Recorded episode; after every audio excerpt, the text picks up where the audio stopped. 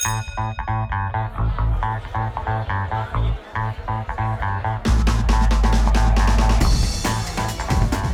the Midwest PBIS Network, this is Passing Period.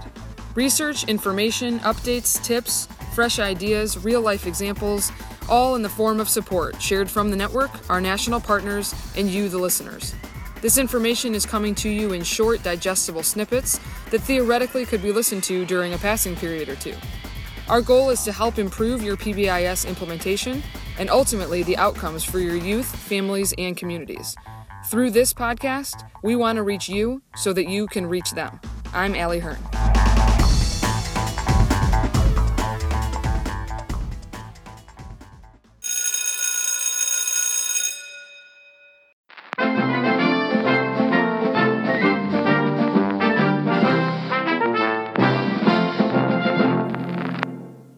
The facts. In 2011 2012, 3.45 million students were suspended out of school.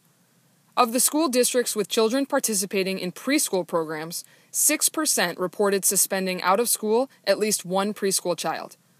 Students with disabilities and students of color are generally suspended and expelled at higher rates than their peers.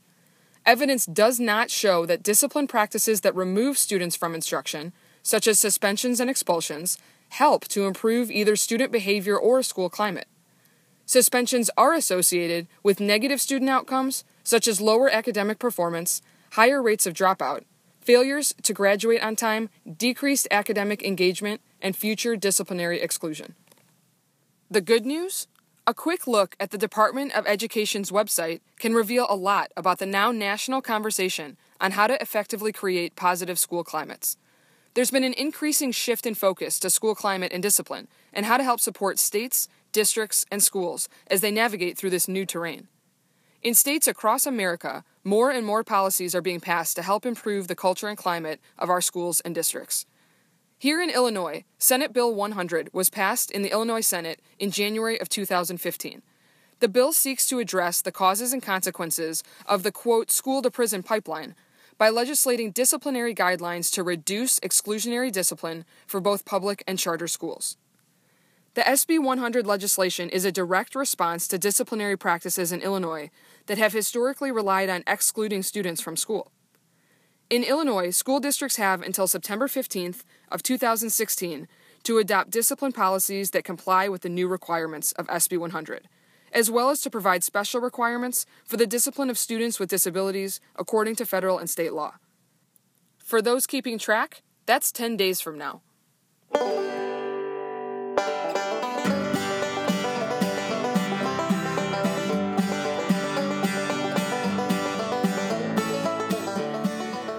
In general, shifting disciplinary practices can seem overwhelming. When districts are facing significant changes to policies or practices, we know that schools may feel pressure to adopt or change initiatives quickly. There's that rush to just do something, whether it's just to meet a mandate or because there's now a legitimate realization of a problem and a new urgency to make a change. We know that quick fixes don't typically result in long lasting outcomes. Impactful and long term change is much more likely to occur when it's integrated into a systemic framework of support. It needs to be anchored to something. Truly embedding it into systems is what we know creates sustainability. Conveniently, as we learned in the previous episode, PBIS provides just that.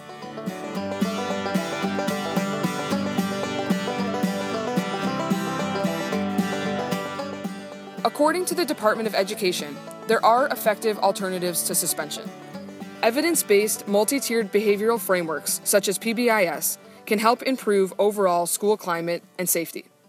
Interventions, school wide and individual, that use proactive, preventative approaches address the underlying cause or purpose of the behavior and reinforce positive behaviors have been associated with increases in academic engagement, academic achievement, and reductions in suspensions and school dropouts.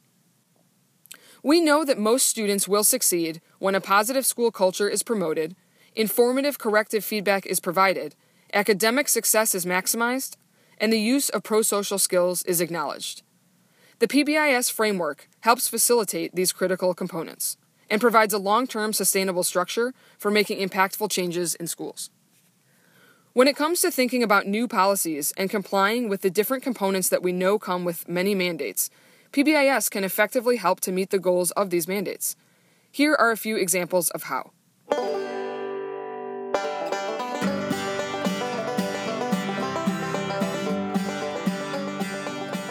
By using the PBIS framework, practices are purposefully organized to meet student behavioral needs, so it gives schools options versus simply punishing.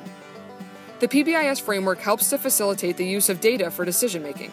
This ensures greater transparency and accountability to parents and guardians. Teaming structures in PBIS can be expanded to include parent and community members. PBIS helps prioritize professional development on positive and preventative alternatives. And as we know, implementing PBIS has evidence in decreasing problem behaviors and decreasing the need or the use of exclusionary discipline. As your district or school is considering starting initiatives or practices like restorative practices, bullying prevention, trauma informed practices or support, consider the notion of alignment as you move towards implementation. Are these initiatives aligned with one another? Are they all anchored to the same system of support? Are they truly embedded? How are you ensuring that these interventions stand the test of time? Too often, we see initiatives come and go by helping your district use the PBIS multi tiered system of support framework as an outlet to plug all of the other cords into, it truly has a greater likelihood of creating sustainable change and will allow the flexibility within the fidelity of implementation to help effectively meet all student needs.